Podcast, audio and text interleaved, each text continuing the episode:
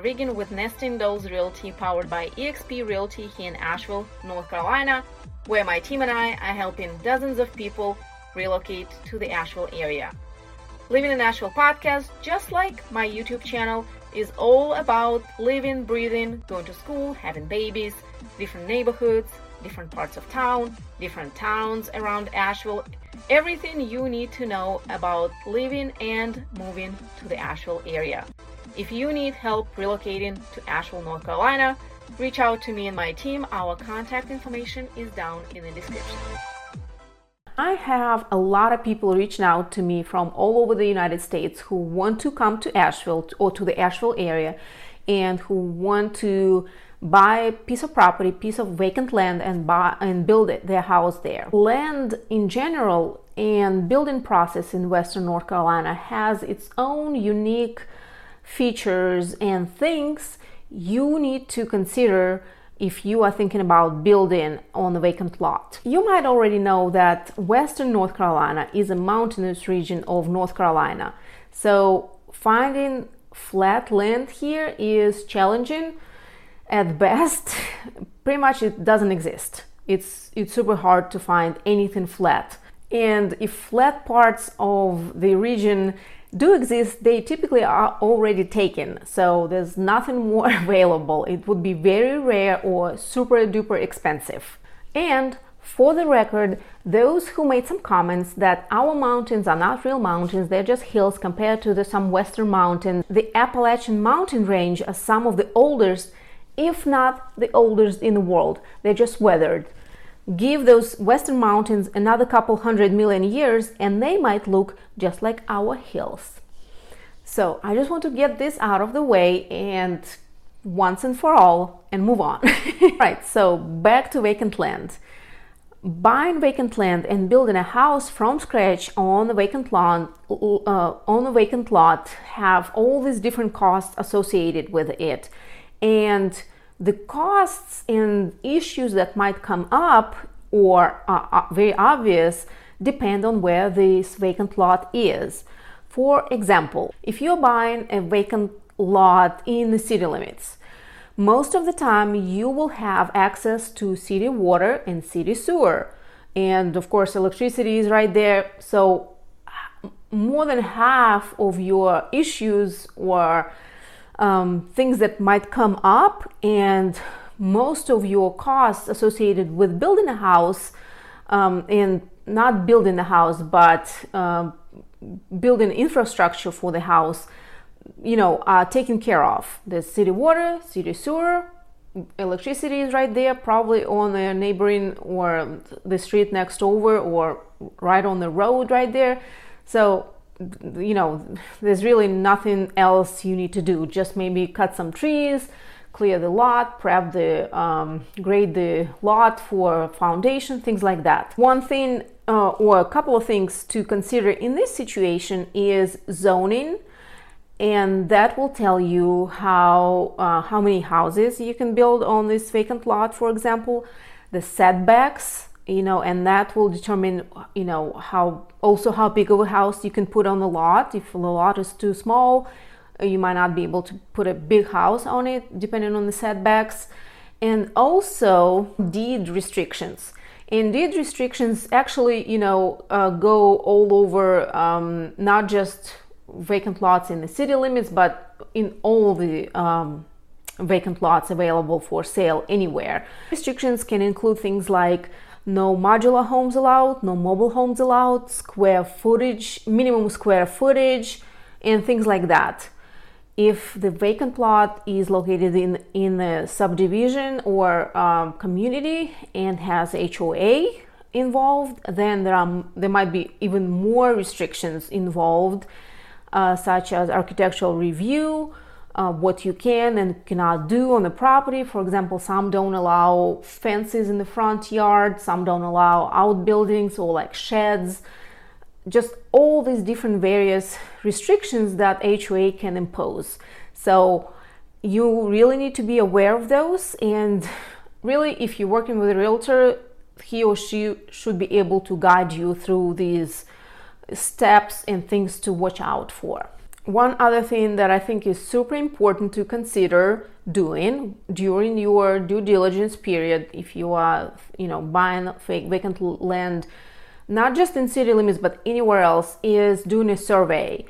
And I know sometimes it can be hard or challenging or very expensive to do a survey if there's like 100 acres or something like that and it can take forever but survey will is basically the only way for you to know the exact property lines um, unless a previous owner already had a survey and you could find and identify those metal pins in the ground or the uh, seller can show you those um, pins and um, show you the boundary lines the survey can identify uh, any possible encroachments from neighboring properties um, and if that's the case, the seller needs to take care of those before the closing and before it becomes your problem. But also, if you don't have a survey in your name, title insurance will not be able to protect you against like some kind of um, disputes or if there's like an encroachment and it comes up later, you know, after you already bought the property, title insurance will not be able to help you with that. And that's huge. So Surveys are super important and can eliminate any additional costs and headache down the road. Now, let's talk about vacant land out of city limits in the county, in different counties, not just Buncombe County, but any other county in western North Carolina when where there are mountains. Um, a lot of people think that they can, you know, they see all these listings that uh, kind of sound like a good deal and I've talked about, about it in other videos as well. And we have a saying here that when it's cheap, it's steep. If somebody is telling me that they want to buy some land for and their budget is 60,000 and they want like 20 acres, I mean, that pretty much tells me that the only thing they're gonna probably gonna be able to find will be something on the side of the mountain.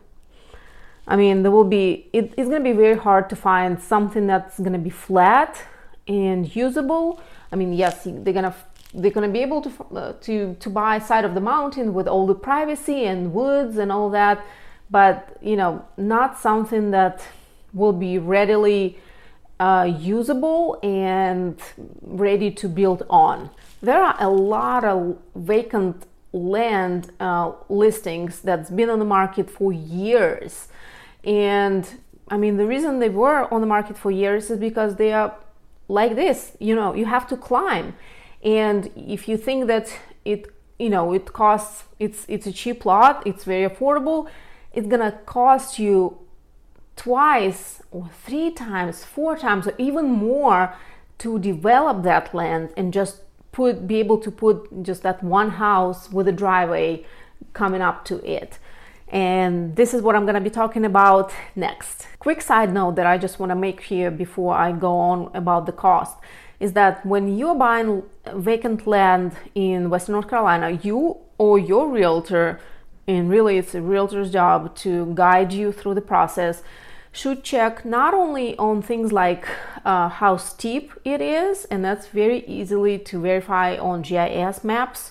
You don't have to drive there sometimes to realize that it's going to be like this, but also stability index. Is this land and lot even suitable for building? I mean, there might be, you know, it might be all, um, if you look on GIS, covered with those purple and uh, pink spots, and that means it's not a stable land. You can't really build on it, or, you know, it's going to be probably super duper expensive to build on it and it's not going to be worth it. So that goes to any vacant land, whether it's in city limits or outside of city limits, doesn't matter. These are the two things that can be easily verified just looking at GIS maps and looking at all those filters that are available pretty much in every county. Now, if you are uh, outside of city limits and actually the farther you go from city limits it's not uncommon to see and it becomes very common and basically the only option to have septic instead of city sewer because city sewer will not be available there so every pretty much every house out in the county will be on septic One thing about septic is that once you have it installed, you don't have a monthly bill from a city. You know, unlike people who live in the city, they have monthly water and or bi-monthly water and sewer bills. Um, those who live on the septic, they don't have those bills. All right, now when you buy land, you need to make sure that you can actually have it installed because believe it or not, some places are very hard or impossible to install septic system on. And that is why during your due diligence period, and that is the period where you inspect the property and do all these tests that you need to do to make sure that you can build a house you need to do a perk test and that's ordered and that's done by the county. You pay a small fee and depending on the county it might be different but then the county orders a perk test. Somebody just comes there digs a hole and they do their thing. Different counties have different rules about it. I feel like buncombe county for example is easier uh, to deal with. Henderson county for example is a much more pain. Uh, they will actually need you to submit a house plan. Usually that's done by the builder. A builder need to put a, a, sketch of a house plan on a uh, land on the on the plat with all the setbacks draw uh, where the driveway would need to be and then indicate where you know the septic might go. So you know if a, if a lot is kind of small there might be only one place for a septic to be and that's where the county would go and test the soil at. Now, can you change the position of the house or can you change the house? Yeah, down the road. Yeah, you can do that. But that, again, if you decide to do that before having a septic installed, you would need to pay again that fee and have a county come out, do a perk test, issue a permit. So to tell you know a long story short it can be a pain. It can take weeks to do that because uh, counties kind of behind on all those tests and all those things uh, and it can be anywhere from four weeks up to two months or even more before they can even come out and do the perk test. So that's important thing. That's something that you should you must do during your due diligence period because you don't want all those surprises down the road after you already paid, after you became an owner, and then just to realize that, hey, you cannot even put a house here with a septic. What are you gonna do now? So you might wonder, all right, how much does it cost to put a septic, right? Usually it can be right around $5,000 to put septic in on, on a vacant lot. But if it doesn't perk in a certain place, and you have to put a septic tank and septic above the house. Let's say your house is right here, you have to put a septic right here. So all the contents from the house have to go, travel up the hill and you would need to have a pump. That would bring the cost up to about $10,000. So twice more just to have septic and a pump pump all the contents from the house to the septic. So anywhere from 10, I mean anywhere from 5 to $10,000 ballpark. The next thing you're gonna need and you cannot live without in a modern society is water, running water. uh, and in out in the county, pretty much everyone is sitting on a well, whether it's private well or shared well between like two or three houses or the whole community everyone is there out on the well. And that's another thing um, that can cost, depending on the depth, how much they have to drill, they can cost a lot of money. As an example, in our region, each area has an average depth of 600 feet and estimated at about $11,000. And there's always extremes. You know, the deepest that I've heard that they had to drill was 1400 feet. 1400 feet. And you know that's gonna cost a lot of money. I've heard cases when people drilled or you know had well companies drill in three different places and they couldn't find water at all. And after 25000 you know already spent on trying to figure out where they're going to put um, a well they finally decided to um, get water from um, a spring that was on the property. But you might not always be that lucky and have a spring on the property. I mean, those are extreme cases, but you know how as soon as you say that's not going to happen to me, it can happen. So I'm just just here to kind of warn you and tell you about the best and worst case scenarios. Next thing is um, grading and clearing and preparing the um, site for building. And yes, because our mountains are so old, they are basically all covered with woods.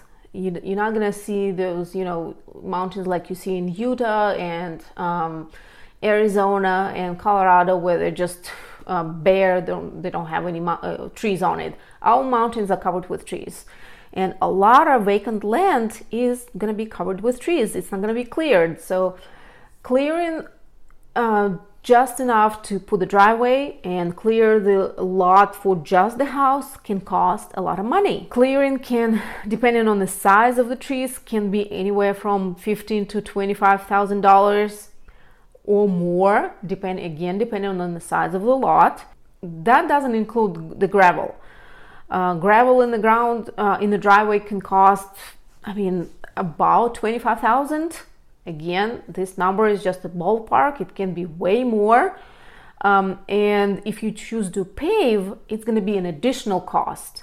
So as you can see, there's all these ranges. You know, I can't give you one number because it, you know there's all these variables: the size of the lot, the steepness of the lot, how wooded it is just to cut one tree, some companies charge like $800. So if you count the trees that you have to clear, that can add up to a lot of money. Of course, every house has to have electricity. You cannot live without electricity as well as internet. Let me tell you, we still have some areas in our region that have dead zones. There's absolutely no um, internet there or there's a very limited number of internet providers and by limited i'm talking about one maybe if you're lucky so that can be a challenge the farther you go um, or i mean you really sometimes don't even have to go that far uh, to hit a dead zone. So keep that in mind.